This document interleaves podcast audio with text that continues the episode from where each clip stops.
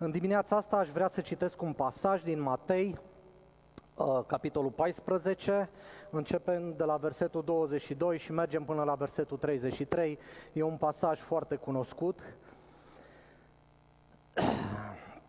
Îndată după aceea, Iisus a silit pe ucenicii săi să intre în corabie și să treacă înaintea lui, de partea cealaltă, până va da drumul noroadelor. După ce a dat drumul noroadelor, s-a suit pe munte să se roage singur la o parte. Se noptase și el era singur acolo. În timpul acesta, corabia era învăluită de valuri în mijlocul mării, căci vântul era împotrivă. Când se îngâna ziua cu noaptea, Iisus a venit la ei umblând pe mare. Când l-au văzut ucenicii umblând pe mare, s-au înspăimântat și au zis, este o nălucă. Și de frică au țipat. Iisus le-a zis îndată, îndrăzniți, eu sunt, nu vă temeți. Doamne, i-a spus Petru, dacă ești tu, poruncește-mi să vin la tine pe ape. Vino, i-a zis Isus. Pentru Petru a coborât din corabie și a început să umble pe apă ca să meargă la Isus. Dar când a văzut că vântul era tare, s-a temut și fiindcă începea să se afunde, a strigat, Doamne, scapă-mă! Îndată Iisus a întins mâna, l-a apucat și a zis, puțin credinciosule, pentru ce te-ai înduit? Și după ce au intrat în corabie, a stat vântul. Cei ce erau în corabie au venit și s-au închinat înaintea lui Isus și au zis, cu adevărat, tu ești Fiul lui Dumnezeu. Aș vrea să mă rog, Doamne, să mulțumesc că cu adevărat Tu ești Fiul lui Dumnezeu. Ce mare har, Iisuse! Ce mare har că ai plătit prețul suprem pentru mine și pentru noi toți. Pentru ca oricine crede să nu piară, ci să aibă viață veșnică. Doamne, e un dar atât de mare și de nemeritat. Îți mulțumim în dimineața asta pentru acest fantastic dar, Doamne, și vreau să-ți mulțumesc și pentru cuvântul Tău, Doamne. Îți mulțumesc, Doamne, că l-ai lăsat să ne învețe, să ne îndrepte, să ne călăuzească, Doamne, și în dimineața asta te rog, Doamne, prin Duhul Tău Sfânt, să ne vorbești. Amin. 20 iulie 1969. După o călătorie de patru zile, Eagle, vulturul, care a plecat împreună cu misiunea Apollo 11, ajungea și a seleniza. Neil Armstrong, după ce a coborât cele 9 trepte care îl despărțeau de, de lună, a rostit celebra frază. Un pas mic pentru om, un salt mare pentru omenire. Misiunile Apollo s-au vrut să fie 20, au fost doar 17, doar 24 de oameni au ajuns până acum pe lună și pentru că mi se pare așa o mare ironie, la 53 de ani după, se chinuie să ajungă din nou acolo cu misiunea Artemis 1, care tocmai a fost amânată până pe undeva prin 2024, cel mai curând. Neil Armstrong, la fel ca și cu echipierul lui, au pășit cu stângul. Nu știu de ce Wikipedia ține să menționeze acest aspect când s-a dat jos din capsulă, a pășit cu stângul. Neil Armstrong era încântat că a sfidat legile gravitației și că plutește și povestește acolo, puteți găsi pe YouTube filmulețe, cum povestește cât de încântat e, cât de ușor să mergem mult mai ușor ca la antrenamente și a sfidat gravitația. Și se lăuda cu asta. Vă zic că în urmă cu 2000 de ani, un alt cuceritor a făcut un pas mic pentru om și fantastic pentru omenire. Și ăsta a fost Petru. El a sfidat gravitația cu adevărat, el care nu era Dumnezeu, cu ajutorul lui Dumnezeu, a călcat toate legile fizicii care le știm și a mers pe ape. Povestea începe în capitolul 14 din Matei, în care sunt uh, trei mari episoade acolo. Avem primul episod cu decapitarea lui Ioan, și în care ni se vorbește de persecuția care va urma și ne va aștepta pe mulți dintre noi și pe alții deja au, i-au întâlnit acea persecuție. Ne vorbește de al doilea mare capitol, care este purtarea de grijă. Hristos le vorbește oamenilor îi învață, le predică dacă vreți. Eu cred că totuși era un mare povestitor Isus. Mai are povestitor. Nu știu cât de bun orator era, dar era mare povestitor. Avea niște povești atât de fantastice care mergeau în inima oamenilor și care transforma vieți.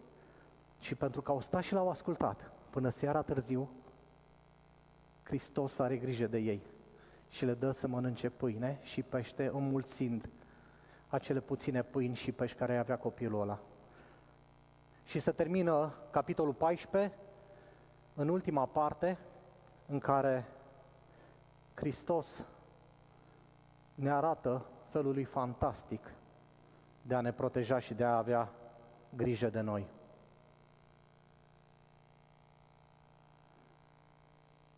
Acest ultim pasaj începe cu o trimitere. Le zice ucenicilor în Ioan 6 cu 15, Iisus, fiindcă știa că au de gând să vină să-l ia cu sila ca să-l facă împărat, i-a trimis. Cu sila le-a zis, urcați-vă în barcă și plecați, treceți în partea elaltă. Mă uitam la, m-am uitat la uh, cele trei evanghelii care povestesc pasajul ăsta și două sunt într-un anumit fel, Matei deosebit, că ne povestește și de Petru pășind pe ape, și toate zică cu sila, i-a forțat să treacă apa. După ce, după ce a stat cu ei o zi întreagă și au povestit, după ce au stat împreună, au mâncat, Iisus are nevoie de timpul lui personal cu Dumnezeu, se duce în cămăruța lui cu tatăl, adică sus pe munte, stă să roagă acolo și lor le zice, bă, plecați de aici. Pentru că aveau de gând să-l pună împărat. Nu, dragii mei, pe mine asta mă duce cu gândul la ceea ce fac eu și cum trăiesc eu în fiecare zi aproape. De cele mai multe ori am impresia că timpul, că absolut toate lucrurile se întâmplă aici și acum. Vreau o altă mașină, vreau alte haine, vreau un televizor mai bun, vreau un serviciu mai bine plătit, vreau, vreau, vreau acum și aici. De parcă împărăția lui Dumnezeu și totul s-ar desfășura doar acum și aici. La fel ca ei care îl vreau împărat, nu pentru eternitate, ci să o ducă bine atunci acolo. Să-i alunge pe romani, mâncau bine cu el, chiar mâncau bine, nu trebuia să depună nici cel mai mic efort, nu trebuia să meargă nici la servici, stăteau, ascultau toată ziua povești și la sfârșitul zilei mâncau pe seturate. Ne zice că au rămas 12 coșuri pline acolo.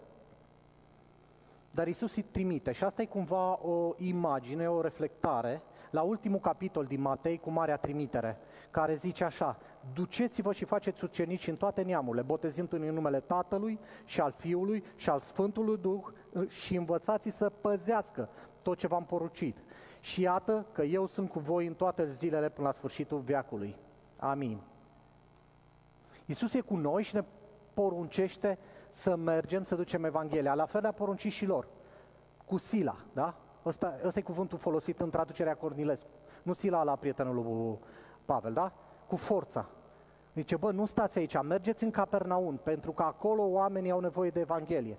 Eu știu că voi vreți să mă puneți împărat, dar nu despre asta e vorba. Nu este vorba despre acum și aici, ci este vorba de ei, de toți cei flămânți cu Duhul, nu numai cu trupul, și e vorba despre eternitate. Mergeți!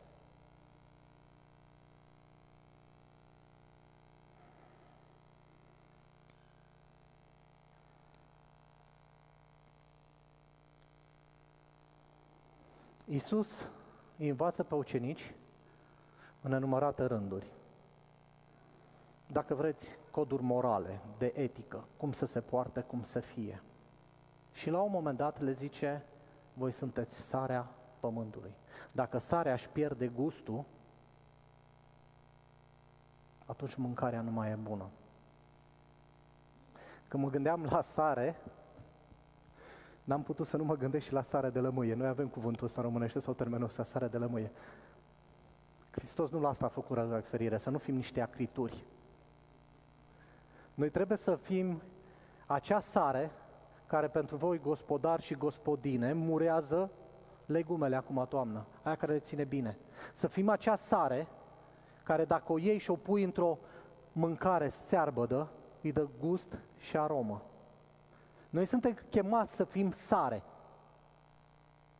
Aia înseamnă că într-o societate degradată, într-o societate pervertită, într-o societate scrântită, nebună și care se îndreaptă spre, cu repreziciune spre habar n-am ce,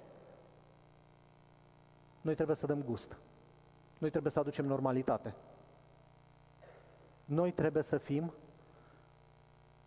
cei care definesc lucrurile în jurul nostru. Și Hristos le zice să fie lumină. În Coloseni 4 cu 6 trebuie să citesc versetul ăsta. Vorbirea voastră să fie totdeauna cu har, dreasă cu sare, ca să știți cum trebuie să răspundeți fiecăruia. Vedeți ce frumos sună? Vorbirea aia să fie dreasă cu sare, ca o mâncare bună și gustoasă, ca să știți să răspundeți fiecăruia. Adică asta înseamnă în traducere liberă când ești în giratorul și stai la fața, nu-l saluți într-un anumit fel, când ești prin oraș și se bagă unul în fața ta și te calcă pe bombeu, nu-i răspunzi într-un anumit fel. Când vrei să faci chestii cu nevastă ta prin casă și te mai cerți cu ea, ai grijă ca vorbirea ta să fie dreasă cu sare.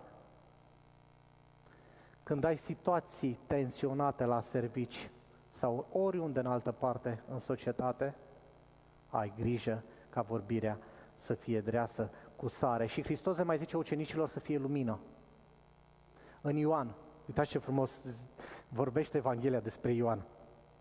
A venit un om trimis de Dumnezeu. Numele lui era Ioan. El a venit ca martor, ca să mărturisească despre lumină, pentru ca toți să creadă prin el. Nu era el lumina, ci el a venit ca să mărturisească despre lumină. Lumina aceasta este adevărata lumină, care luminează pe orice om venind în lume. Lumina asta este adevărata lumină care luminează pe orice om venind în lume. Suntem sarea pământului și dăm gust și suntem lumină. În tabără am folosit o imagine Acolo m-a ajutat mult contextul sau cum erau lucrurile în jur. Uh, am avut un, uh, un loc foarte frumos acolo la Ogna Mure și ați văzut și ceva fotografii și seara erau atârnate becuri așa în pomi și erau aprinse. Și am folosit trei lumânări și am zis așa, dacă aprind doar o lumânare e un pic de lumină, dacă le aprind pe toate trei, lumina crește, se răspândește. La fel ca becurile care erau răspândite în toată grădina aceea frumoasă, un bec luminează puțin, dar noi multe becuri luminăm în lume și ducem adevărata lumină. Ați prins ideea? Imaginea asta mi se pare atât de frumoasă.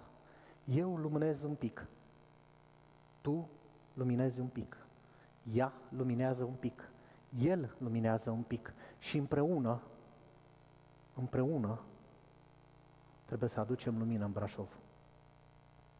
Împreună trebuie să aducem lumină în politică. Împreună trebuie să aducem lumină în școli și în spitale. Împreună trebuie să aducem lumină pe șantiere și în trafic. Împreună suntem sare și lumină, trimiși de Hristos, ambasadorii a Lui. Mi se pare atât de greu cuvântul ăsta să zici ambasador al lui Hristos, reprezentantul lui Hristos dar e atât de adevărat.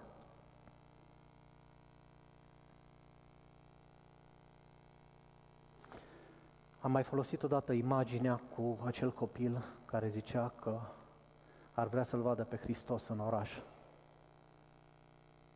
Și preotul i-a zis că e prostuț, că nu are cum să-L vadă pe Hristos în oraș. Și Tozer zicea că acel preot era de fapt prostuț că El ar fi trebuit să fie imaginea lui Hristos. Și în fiecare orașe, în fiecare sate, în fiecare lidl dacă vreți, în fiecare, habar n-am ce, parcuri de joacă pentru copii, ar trebui să fie mici Hristoși care să lumineze. Pentru că noi suntem copii de Dumnezeu, cu ADN-ul din Dumnezeu, recuperați, regenerați, transformați după chipul și asemănarea lui Hristos, nu acestui veac, a lui Hristos. Știu, des ne identificăm noi cu acest viac. Și uneori, uneori, doar uneori, te întreb de ce creștinii sunt mai rău, sau ăștia care zic creștini, de ce sunt mai rău ca aia din lume. Chiar azi auzeam o poveste stând la cafea, o poveste din aia dureroasă, e exact aceeași gen de experiență prin care am trecut și eu. Te duci la un mecanic care zice că e pocăit, îl plătești, îți cumpără piesele și așa mai departe și pleci de acolo să-ți faci verificarea tehnică la mașină și la de la inspecție zice, bă, dar asta nu ți-a schimbat nimic, du-te și schimbă-ți. Dureros. Și îți mai pui și etichetă de pocăit pe tine. Mai bine nu porți. Pentru că tu ești ambasador. Ambasadorul cui poți să fii în cazuri de genul ăsta? Ambasadorul cui dacă n-ai o etică morală? Ambasadorul cui dacă n-ai verticalitate în tot ceea ce faci? Lucrați ca pentru Dumnezeu, nu ca pentru oameni. Ne învață Biblia.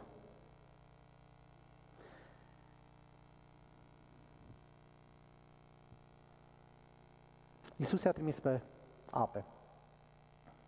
Și apele erau învolburate și vântul era potrivnic și ei erau în bărcuța lor și se temeau. Se temeau pentru ce? Se temeau că nu o să mai ajungă în Capernaum să dea Evanghelia mai departe. Așa e?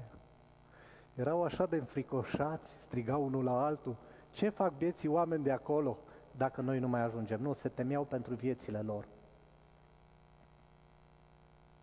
Se temeau atât de tare pentru viețile lor, pentru că barca asta poate să fie orice vă imaginați dumneavoastră, de la biserica asta, în care suntem toți grămadă, până la orice altceva. Și în biserica asta venim fiecare cu dorințele noastre, cu aspirațiile noastre, cu felul nostru de a ne trăi viața. Și pentru unii, doar pentru unii, cred că pentru alții, nu pentru noi, e clar că aici nu fac referire la nimeni, serviciul e extraordinar de important. Că tocmai am pus mâna pe locul ăsta de muncă atât de bun, câștig atât de mulți bani, îmi merge atât de bine și să-l pierd acum murind.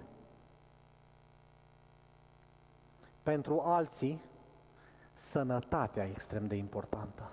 Aș veni miercuri la rugăciune și vineri că suntem în săptămâna de post și rugăciune. Dar sunt exact zilele la care, în care eu merg la sală. Aș fi venit, dar trupul ăsta meu de zân nu crește așa din pământ cu aer. Trebuie menținut cu ceva. Pentru alții, pentru alții, nu la noi în biserică, știu, Importante sunt afacerile lor, felul lor de a face bani. Și tocmai azi aș rata o afacere bună, dacă aș veni. Pentru alții, alții, alții, alții care nu sunt la noi în biserică și nu fac parte din biserica noastră, familia e extrem de importantă. Pe aia mei copii, duminica, au meci, pentru că sunt sportivi și trebuie să-i duc la campionate. Aș veni cu mare, mare, mare drag la biserică, dar ce să faci? Că atunci au pus ăștia etapă și nu pot. Dar ăștia sunt alții.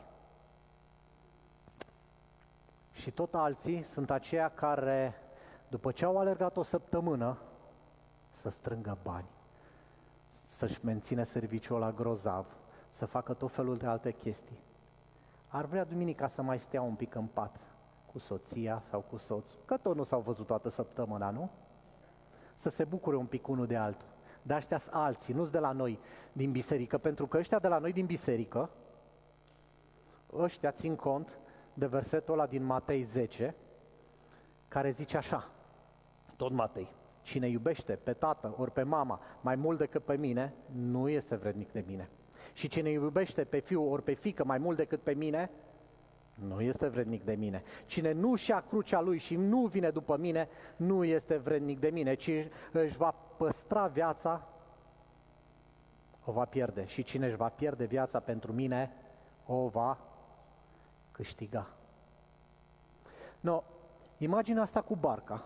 în mijlocul furtunii, cu vreo 12 bărbați, dintre care câțiva erau pescari, adică erau marinari așa cu statute vechi, care cam știau cum stau treburile cu, cu valurile, cu taluzurile astea care vin,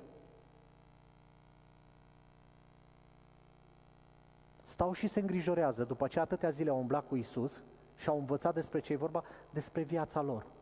Și nu se gândesc mai departe.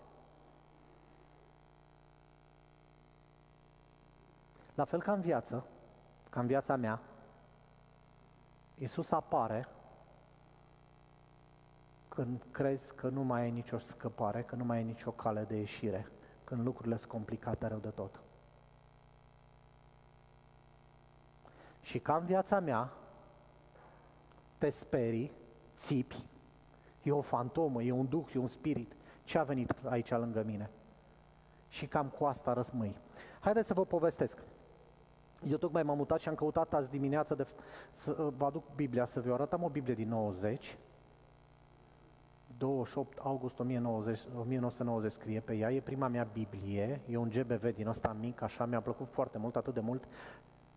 Pe vremea aia, subliam, se numeau carioci, acum sunt marcăre. Tot aceeași chestie, dar diferită un pic. Și așa de mult am subliniat și pe parte și pe alta, și cu pixul și cu creionul, că aproape unele pagini, cel puțin de prin Noul Testament, nu le prea înțeleg să le citesc. Dar, după ce mi-am sfârșit călătoria și alergarea mea cu Hristos în primii ani ai tinereții, am plecat prin lumea largă. Și Biblia asta a văzut cam jumătate din globul pământesc. Oriunde am fost, am luat-o după mine. Era ca o carte de vizită, dacă vreți. N-am deschis-o niciodată să citesc nimic din ea, nu vă imaginați că am deschis-o vreodată. Dar dacă eram suficient de beat să mi se dezlege limba și să stau cu cineva de vorbă, aveam grijă să zic că sunt pocăit. Și la înțelegea ce, la ce neam sunt și pocăiți ăștia, mai ales că eu am fost genul ăla de, de ambasador abject, dacă puteți, pot să zic așa, care am adus o pată pe comunitate. Eu am făcut-o prin felul meu de a mă purta și de a vorbi. Dar o luam cu mine peste tot și atât. Și când m-am îmbolnăvit suficient de tare încât să-mi zic că unul că în șase luni se hotărăște să... S-ar era simplu, dacă am SIDA sau nu, îmi zice șase luni aflăm. Te trezești la 25 de ani, te uiți în tavan și credeți-mă, nu era alb. Eu nu vedeam decât negru. Vedeam iadul și expresul spre iad. În fiecare noapte mă gândeam exact la același lucru, timp de șase luni. Am luat expresul spre iad.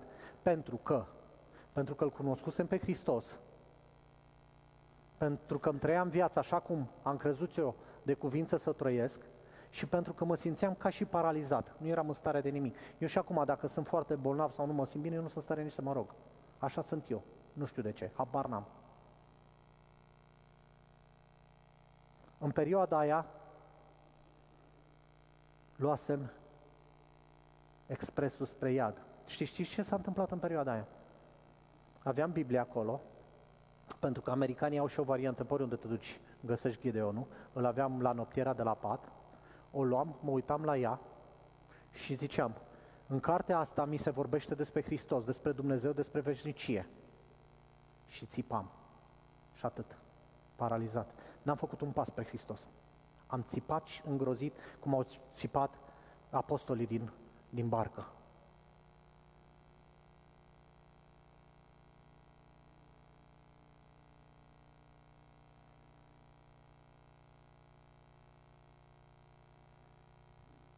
Slavă Domnului că nu toți suntem la fel. Chiar dacă prezența lui Dumnezeu te poate speria, te poate îngrozi, pe mine cel puțin, câteodată, alții sunt diferiți. Și e Petru ăsta, care îl știm că de fiecare dată el e altfel decât restul ucenicilor. El pune mâna pe sabie, e gata să se bată, el merge cu Hristos până la moarte, dar fuge de rupeteiu, când e de vorba de ceva. Face o grămadă de chestii din astea tipic pentru un om extrovertit, care vrea, așa e el, pur și simplu așa e el. Și zice așa, el zice foarte fain, mie îmi place. Când ei țipă, Dumnezeu zice, îndrăzniți. Eu sunt, nu vă temeți. Și Petru repede, Doamne, dacă Tu ești, dacă Tu ești, cheamă-mă la Tine să vin. Și Hristos îi zice, vino. Mi-ar fi plăcut să fiu un actor bun și vă zic de ce. Dacă aș fi fost un actor bun, eu îmi imaginez scena asta. An de zile mi-am imaginat-o așa, care Hristos, ce? Vino! De ce te îndoiești puțin, credinciosule? Bla, bla, bla.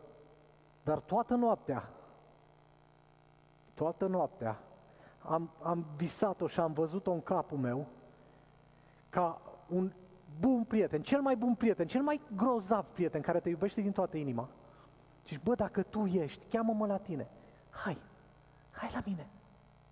Și când eșuează de se duce în apă, îl prinde de mână, ridică și zice calm și relaxat. Bă, de ce te îndoiești? De ce te îndoiești? Sunt eu. Sunt eu omul și Dumnezeu viu care sunt aici pentru tine.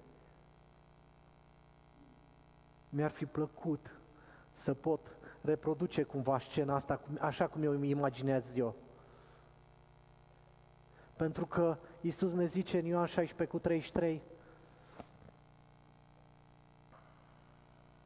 V-am spus aceste lucruri ca să aveți pace în mine. În lume veți avea necazuri, dar îndrăzniți. Eu am biruit lumea. M-am uitat în Biblie să văd de câte ori apare cuvântul îndrăzniți. De două ori în Evanghelii și face referire la uh, ce le zice Isus ucenicilor. Și a treia oară e asta, îndrăzniți. Căci eu am biruit lumea. Ce fain ne zice Hristos! Doamne, ești Tu acolo? Și el zice, vino, îndrăznește. Știu că e furtună. Știu că talauzurile vieții vin peste tine. Știu că ești bolnav. Știu că n-ai bani. Știu că te lupți cu un loc de muncă. Știu că nu te descurci la școală. Știu că ai probleme în, în familie, dar îndrăznește, vino. Îndrăznește, eu am biruit lumea. Și mine sunteți mai mult decât biruitori.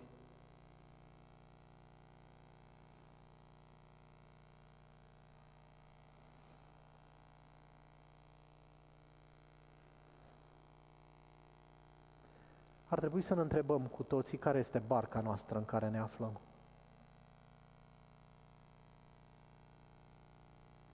Moise a fost într-o barcă, în barca lui personală. Moise a fost prinț și păstor. Gedeon trăiera. Saul căuta măgărițe. David păștea oile. Elisei ara cu boi. Neemia paharnic. Știu că la unii vă place chestia asta. Petru și Andrei, pescari. Iacov și Ioan cârpeau mreje. Matei la vamă. Ar fi fain să ne întrebăm fiecare care este barca mea.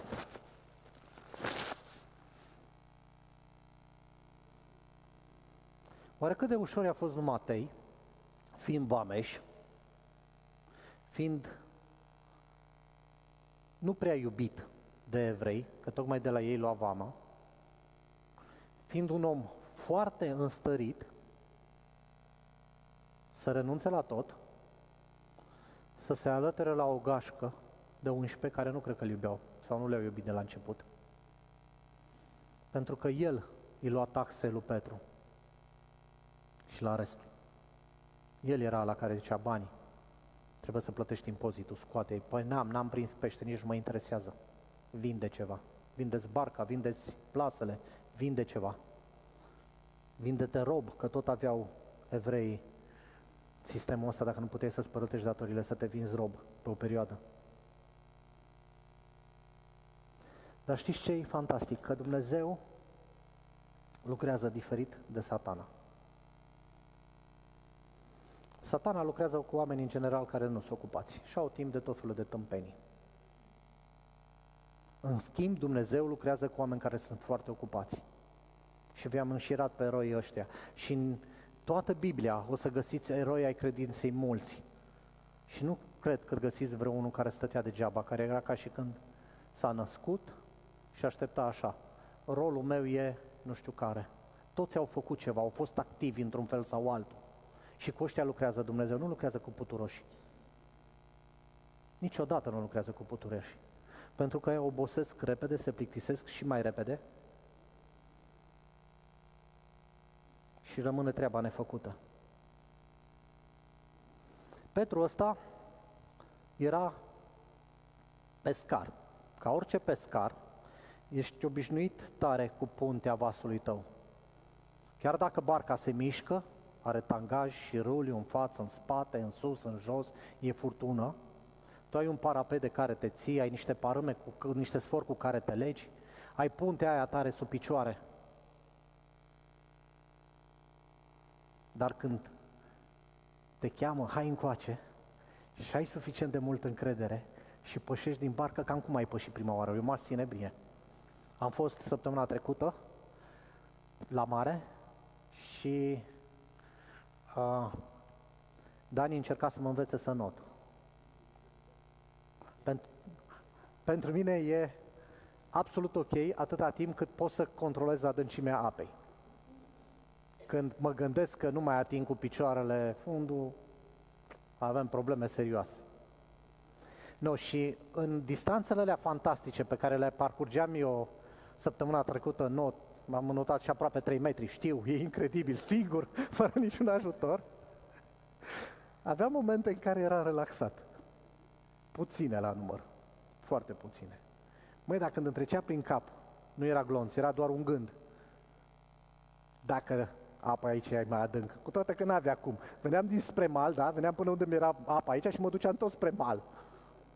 Dar erou din mine, Petru ăla curajosul, până la moarte, Doamne, înotăm Dani azi de numai, numai, mă gândeam, mă, dacă nu mai ating. Și atunci să vezi panică. Și începeam să dau din toate alea și în picioare și s-a rezolvat. Ceva de genul ăsta a făcut și Petru. Cât a simțit el barca, cât a fost aproape de barca, a fost în regulă.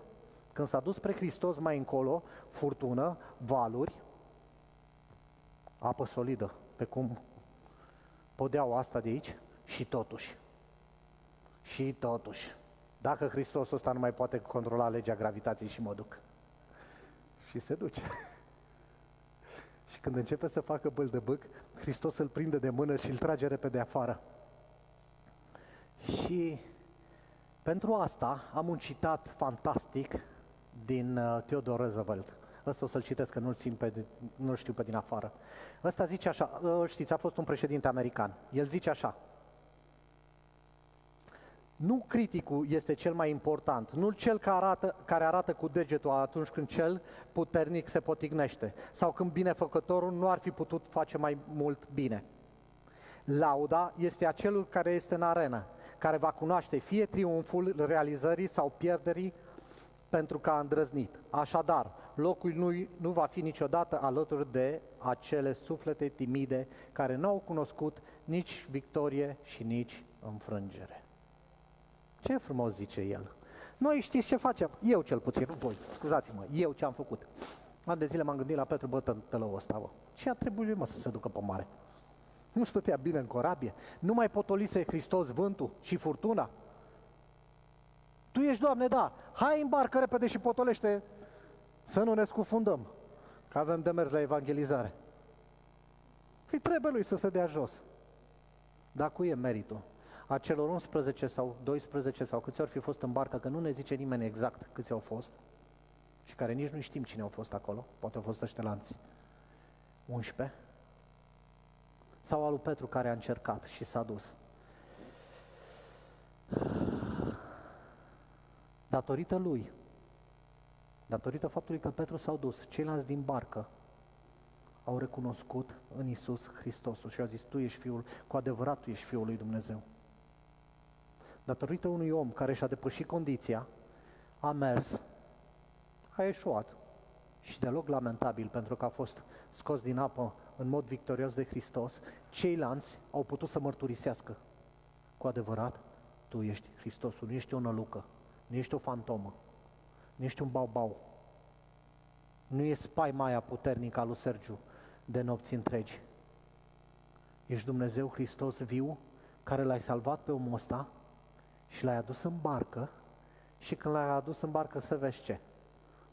Și furtuna și vântul s-au potolit.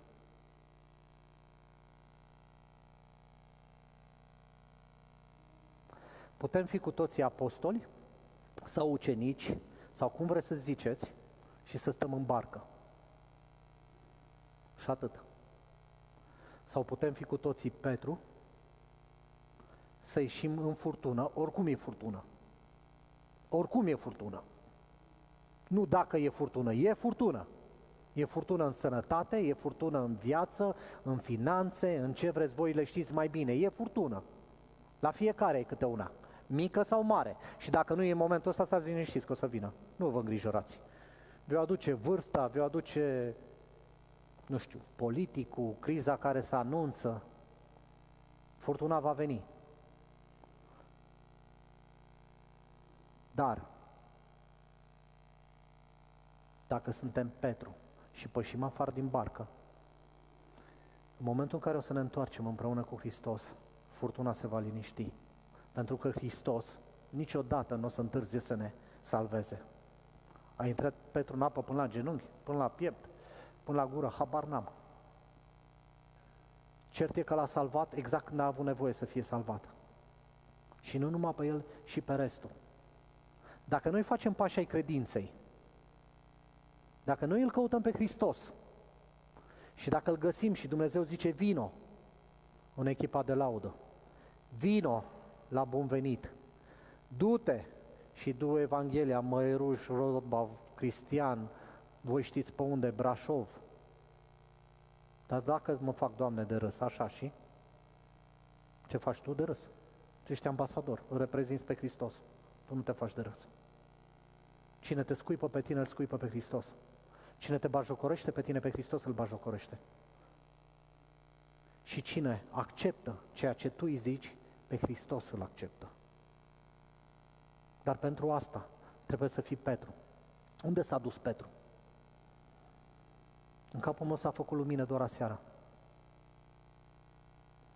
Petru s-a dus la Hristos. Nu știu dacă era pe mal sau în apă, dar s-a dus la Hristos. L-a văzut pe Hristos și a zis, Tu ești, Doamne, Tu ești ăla de acolo? Cheamă-mă, Doamne, și vin la Tine. Las totul, las prieteni, las barcă, las siguranța care o am aici cu mine și vin la Tine, cheamă-mă. Și când s-a dus, l-a găsit pe Hristos. Noi, eu, eu în primul rând, și voi trebuie să facem la fel. Să pășim afară din barcă.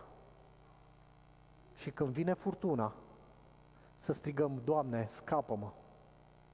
Și pasajul zice, nu peste trei săptămâni, îndată când a strigat, Hristos a întins, l-a prins și l-a salvat. Îndată când veți striga, Hristos va întinde mâna, vă va prinde și vă va salva. Izbăvirea niciodată nu va veni mai repede.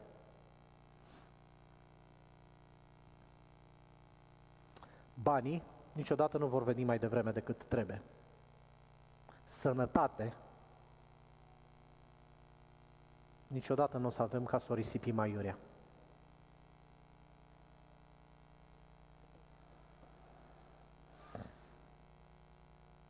Mai întreg câteva exemple prin cap, dar n-aș vrea să le zic. Le gândiți singuri și le știți.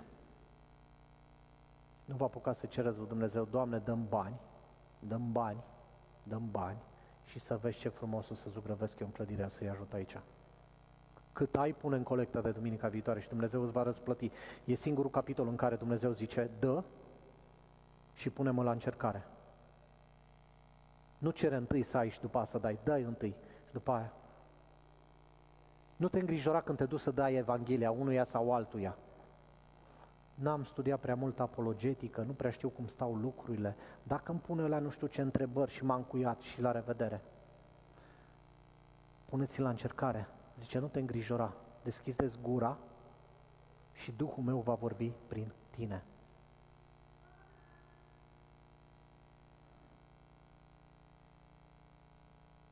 Dacă vrei să te întâlnești cu Dumnezeu, obligatoriu, obligatoriu, va trebui să lași barca și să pășești afară din ea.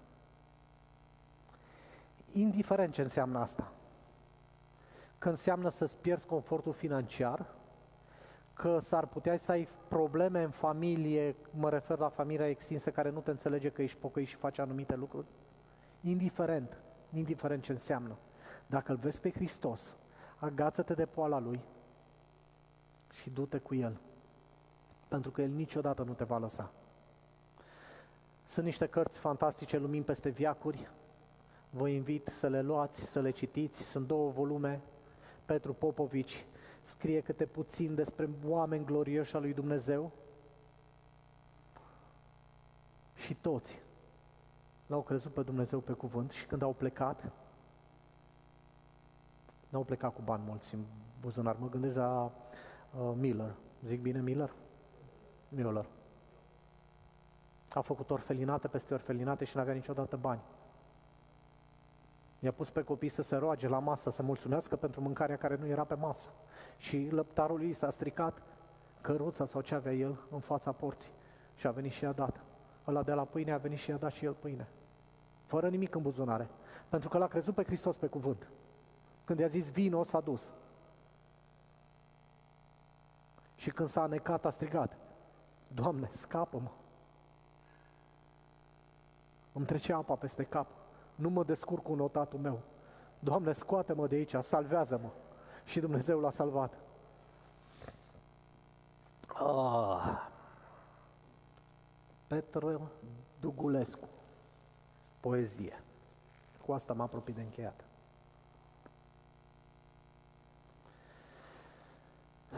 Mă apropii de încheiat pentru că tot ce am zis azi, absolut tot ce am zis azi, a fost doar pentru mine. Nu știu dacă pe voi va ajuta cu ceva în vreun fel, dar tot ce am zis azi a fost pentru mine.